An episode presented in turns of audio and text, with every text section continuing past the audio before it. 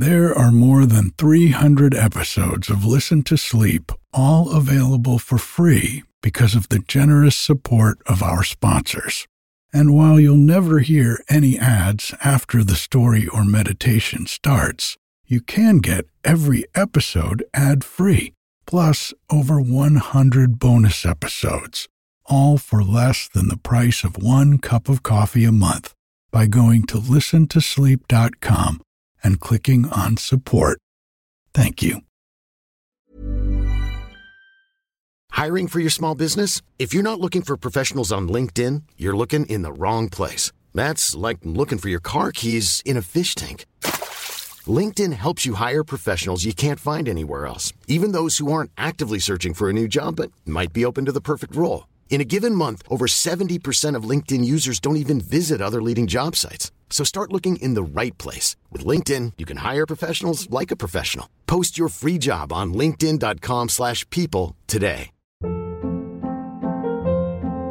Hold up. What was that? Boring. No flavor. That was as bad as those leftovers you ate all week. Keke Palmer here, and it's time to say hello to something fresh and guilt-free. Hello Fresh. Jazz up dinner with pecan-crusted chicken or garlic butter shrimp scampi. Now that's music to my mouth. Hello Fresh. Let's get this dinner party started. Discover all the delicious possibilities at hellofresh.com.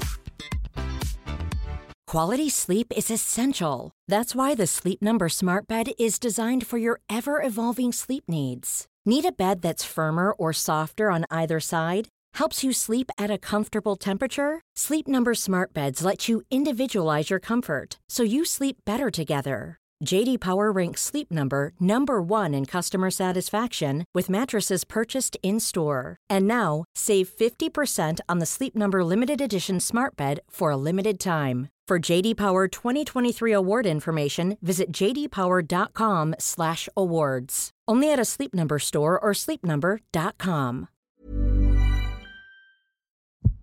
Hi, I'm Erik, and this is Listen to Sleep quiet bedtime stories to help you fall asleep.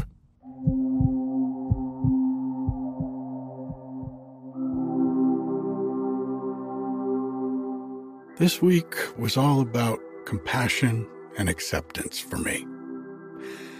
I decided to be a little bit more compassionate towards myself and do some things that were good for me and one of those was taking a class with Dr. Gabor Maté online.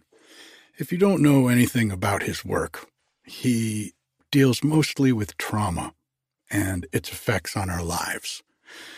And one of the things he talked about in the class I took was his philosophy of compassionate inquiry as a way to explore our own trauma and to heal from it. Well, it also tied in really well with a show that Joe and I watched this week called Scenes from a Marriage. If you haven't seen it, it's on HBO. It's incredible. I was completely blown away by the performances. And it's just so well written, directed. It's a beautiful piece of work. It too was all about people dealing with their past trauma and bringing it to their present.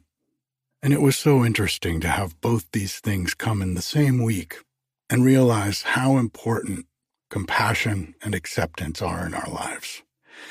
I wrote a little bit about it on the blog this week. I also posted a picture of Bodhi, Joe, Ninja, and I sitting on the couch getting ready to watch scenes from a marriage.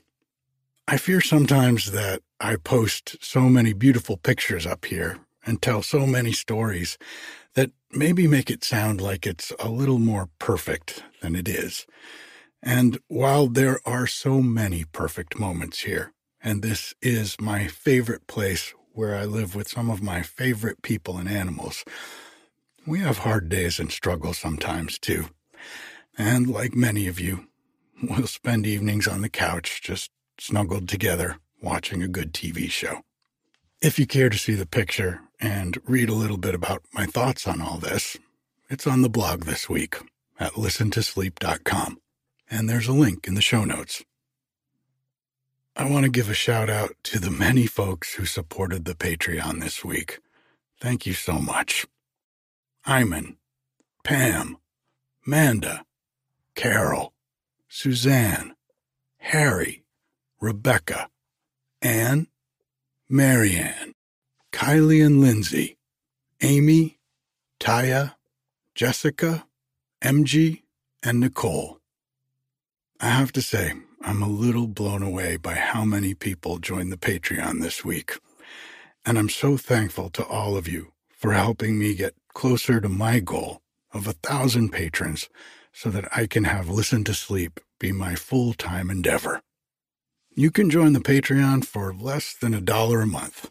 And for that, you get the podcast a day early without any ads or introductions. It's great for if you want to listen more than once.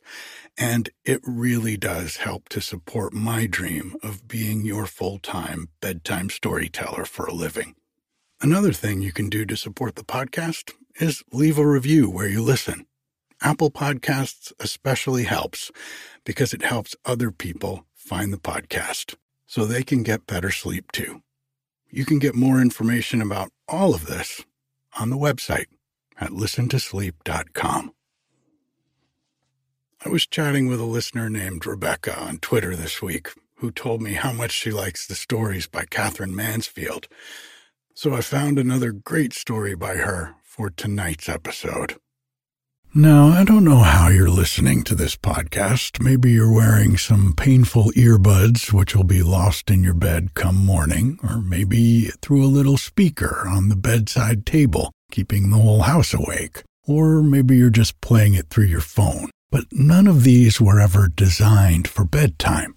Now, just imagine for a second you're snuggled up in bed, totally relaxed, your ear nuzzled deep into your comfy pillow and my voice is magically playing back to you. No painful earbuds, no tangled wires, just total comfort and the sound you love. Well, imagine no more, because this is exactly what today's sponsor is here to help with. The Sleep Bar is an advanced under pillow speaker that turns your pillow into the comfiest earphone ever with a customizable shutdown timer, a huge battery that lasts multiple nights, and bone conduction audio that won't wake your partner. It's got everything you need to transform your bedtime listening. And they've given our listeners a limited number of 20% off codes. Simply head to dusker.com. That's D U S K E R.com and enter the code LTS20 to claim yours.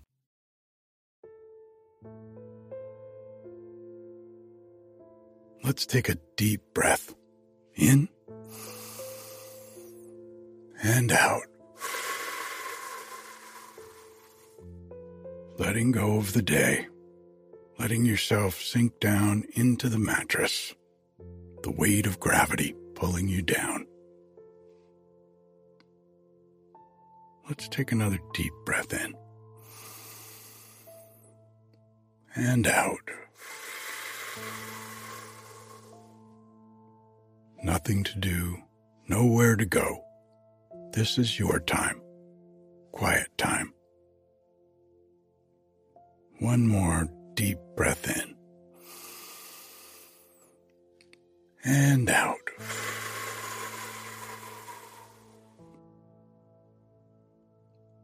If you start to fall asleep while I'm reading, that's okay. Just let yourself drift off.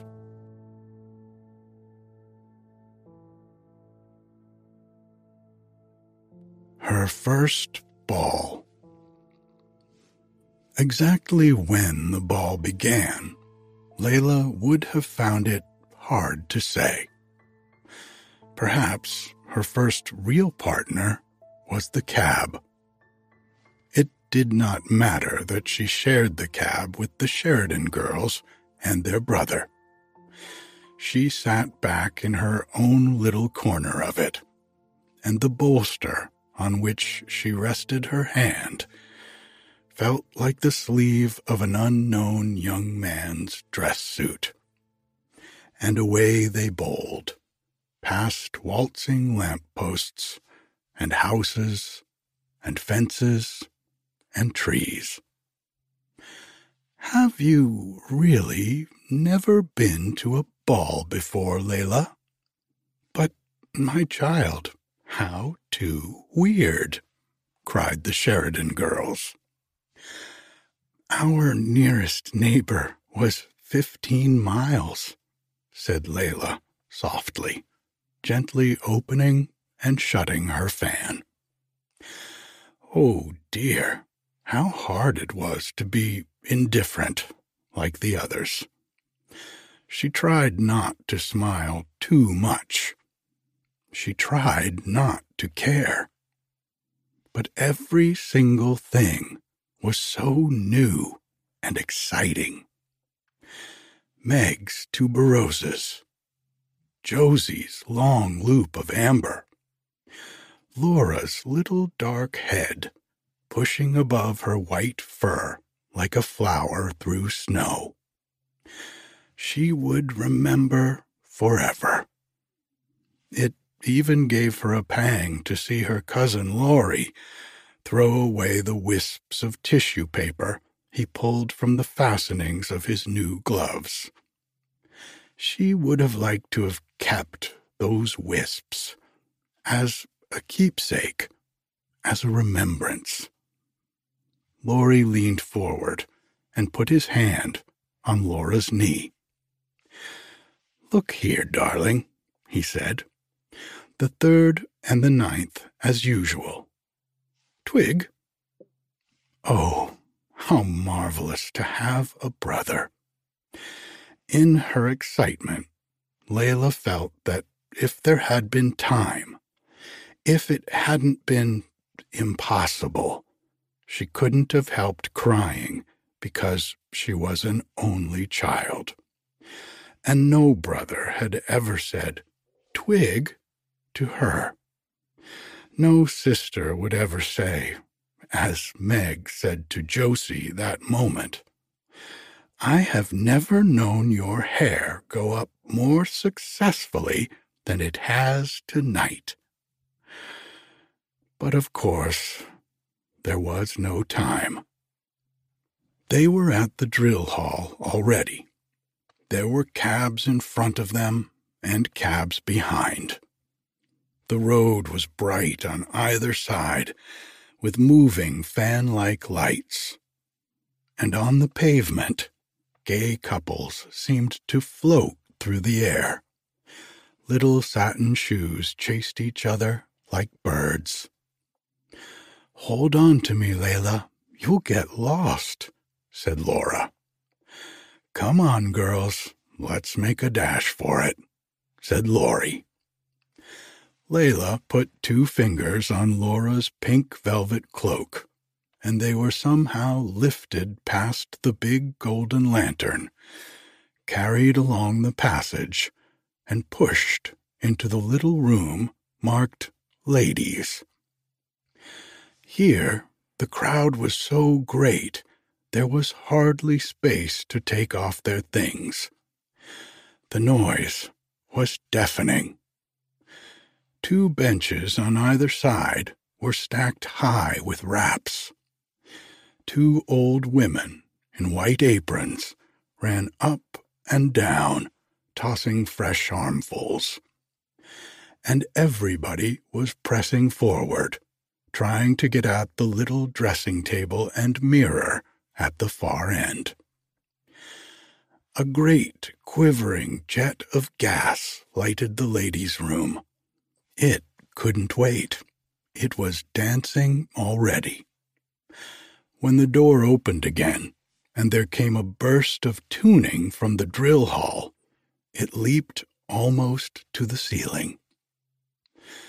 Dark girls, fair girls were patting their hair, tying ribbons again, tucking handkerchiefs down the fronts of their bodices, smoothing marble white gloves. And because they were all laughing, it seemed to Leila that they were all lovely. Aren't there any invisible hairpins? cried a voice. How most extraordinary! I can't see a single invisible hairpin. Powder my back, there's a darling, cried someone else. But I must have a needle and cotton. I've torn simply miles and miles of the frill, wailed a third. Then, pass them along, pass them along. The straw basket of programs was tossed from arm to arm. Darling little pink and silver programs with pink pencils and fluffy tassels. Leila's fingers shook as she took one out of the basket. She wanted to ask someone, Am I meant to have one too? She had just time to read Waltz 3, 2 2 in a canoe, Polka 4, Making the feathers fly, when Meg cried, Ready, Leila? And they pressed their way through the crush in the passage towards the big double doors of the drill hall. Dancing had not begun yet, but the band had stopped tuning, and the noise was so great it seemed that when it did begin to play, it would never be heard. Leila, pressing close to Meg, looking over Meg's shoulder, felt that even the little quivering colored flags strung across the ceiling were talking she quite forgot to be shy. She forgot how, in the middle of dressing, she had sat down on the bed with one shoe off and one shoe on, and begged her mother to ring up her cousins and say she couldn't go after all. And the rush of longing she had had to be sitting on the veranda of their forsaken up country home listening to the baby owls crying, More pork, in the moonlight, was changed to a rush of joy so sweet that it was hard to bear alone. She clutched her fan, and gazing at the gleaming golden floor, the azaleas, the lanterns, the stage at one end with its red carpet and gilt chairs and the band in a corner. She thought breathlessly, how heavenly, how simply heavenly. All the girls stood grouped together at one side of the doors, the men at the other, and the chaperones in dark dresses, smiling rather foolishly, walked with little careful steps over the polished floor towards the stage. This is my little country cousin Leila. Be nice to her. Find her partners. She's under my wing, said Meg, going up to one girl after another. Strange faces smiled at Leila. Sweetly, vaguely. Strange voices answered, Of course, my dear. But Leila felt the girls didn't really see her. They were looking towards the men. Why didn't the men begin? What were they waiting for? There they stood, smoothing their gloves, patting their glossy hair, and smiling among themselves. Then, quite suddenly, as if they had only just made up their minds that that was what they had to do, the men came gliding over the parquet. There was a joyful flutter among the girls. A tall, fair man flew up to Meg, seized her program, scribbled something. Meg passed him on to Leila. May I have the pleasure he ducked and smiled. There came a dark man wearing an eyeglass. Then Cousin Laurie with a friend.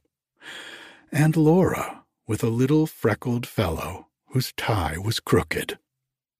Then quite an old man, fat with a big bald patch on his head, took her program and murmured, Let me see, let me see. And he was a long time comparing his program, which looked black with names, with hers.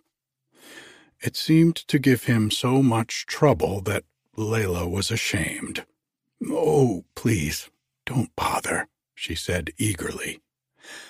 But instead of replying, the fat man wrote something, glanced at her again. Do I remember this bright little face? he said softly. Is it known to me of yore? At that moment, the band began playing.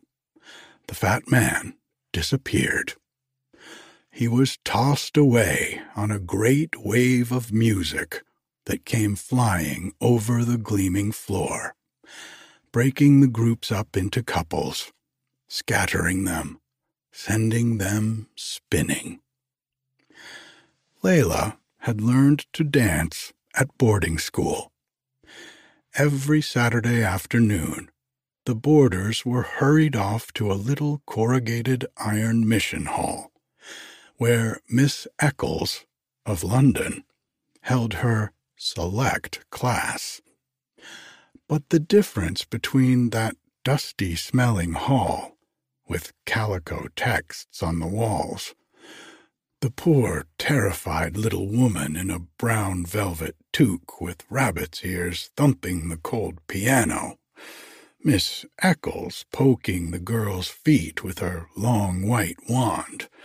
And this was so tremendous that Leila was sure if her partner didn't come and she had to listen to that marvelous music and to watch the others sliding, gliding over the golden floor, she would die at least, or faint, or lift her arms and fly out of one of those dark windows that showed the stars.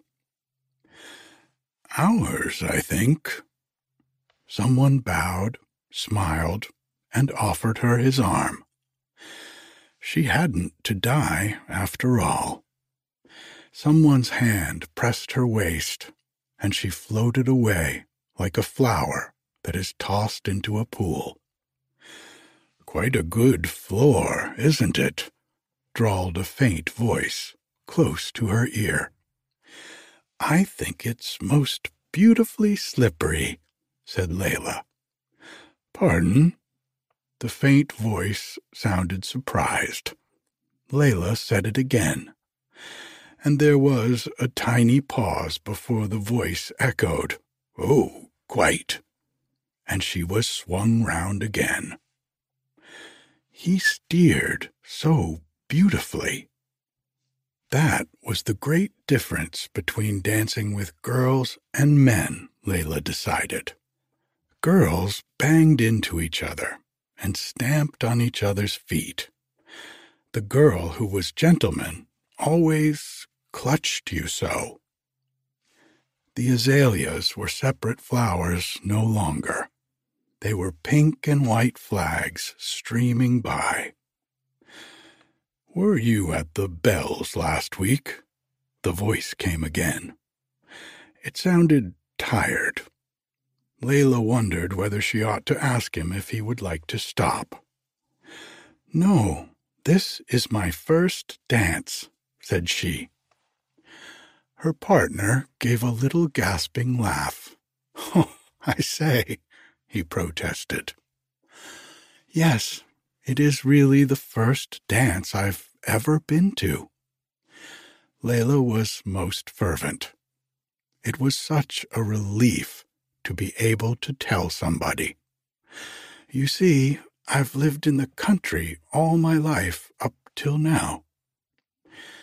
At that moment, the music stopped and they went to sit on two chairs against the wall. Leila tucked her pink satin feet under and fanned herself, while she blissfully watched the other couples passing and disappearing through the swing doors. Enjoying yourself, Leila? asked Josie, nodding her golden head. Laura passed and gave her the faintest little wink. It made Leila wonder for a moment whether she was quite grown up after all. Certainly, her partner did not say very much. He coughed, tucked his handkerchief away, pulled down his waistcoat, took a minute thread off his sleeve. But it didn't matter. Almost immediately, the band started, and her second partner seemed to spring from the ceiling. Floor's not bad, said the new voice. Did one always begin with the floor? And then, were you at the Neaves' on Tuesday? And again, Leila explained. Perhaps it was a little strange that her partners were not more interested, for it was thrilling. Her first ball. She was only at the beginning of everything. It seemed to her that she had never known what the night was like before. Up until now, it had been dark, silent, beautiful very often, oh yes, but mournful somehow, solemn. And now it would never be like that again. It had opened dazzling bright. Care for an ice? said her partner. And they went through the swing doors, down the passage, to the supper room. Her cheeks burned. She was fearfully thirsty. How sweet the ices looked on little glass plates, and how cold the frosted spoon was, iced too. And when they came back to the hall, there was the fat man waiting for her by the door. It gave her quite a shock again to see how old he was. He ought to have been on the stage with the fathers and mothers. And when Leila compared him with her other partners, he looked shabby.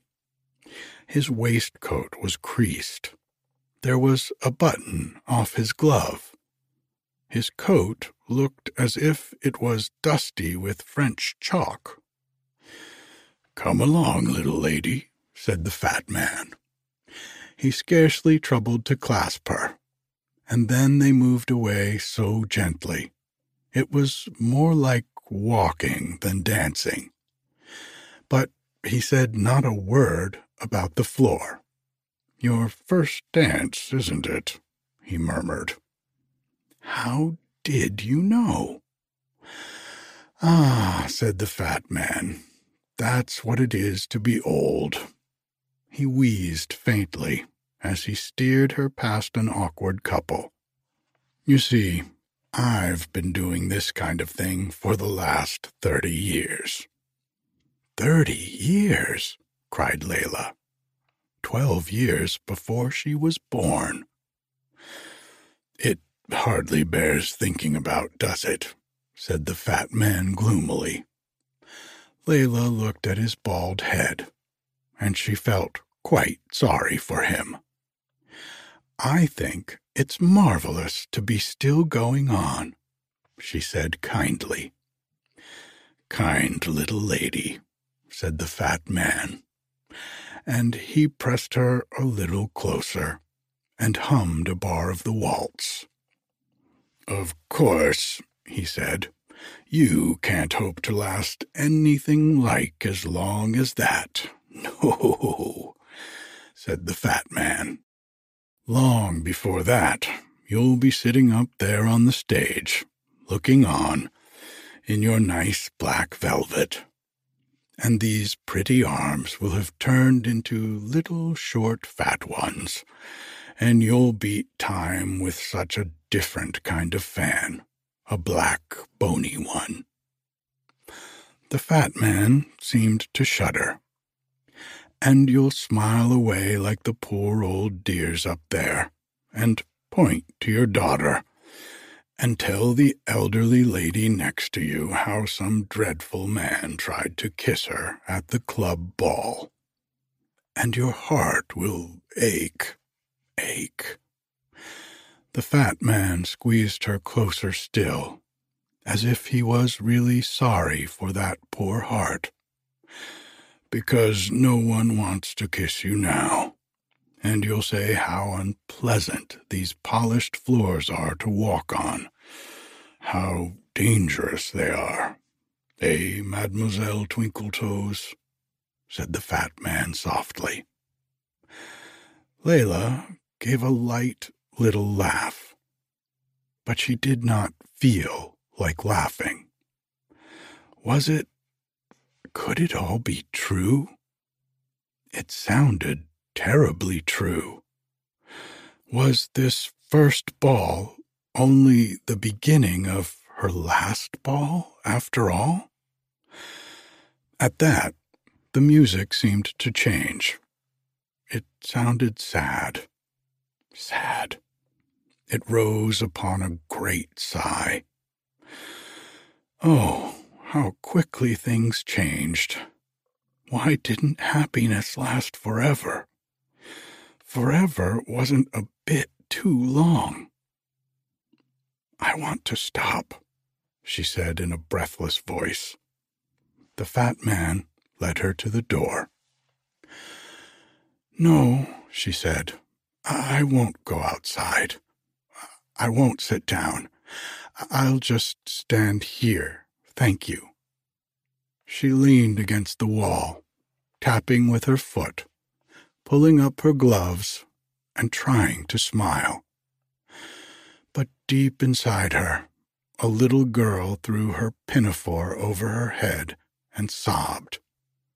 Why had he spoiled it all? I say, you know, said the fat man, you mustn't take me seriously, little lady.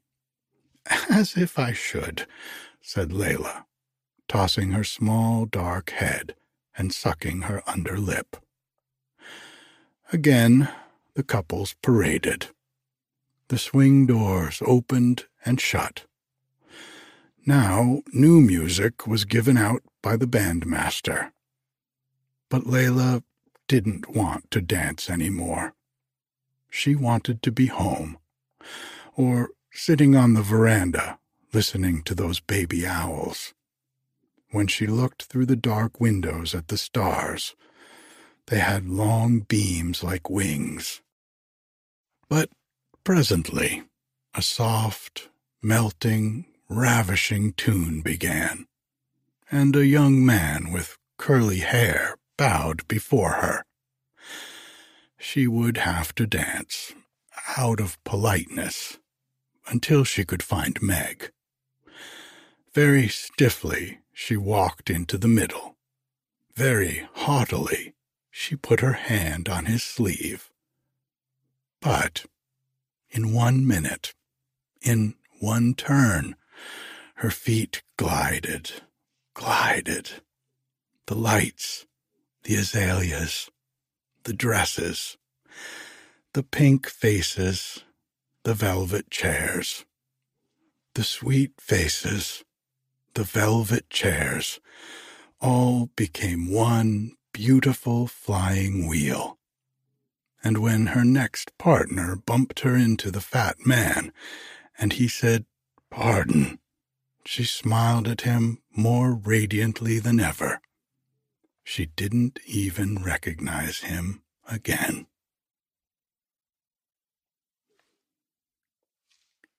Good night.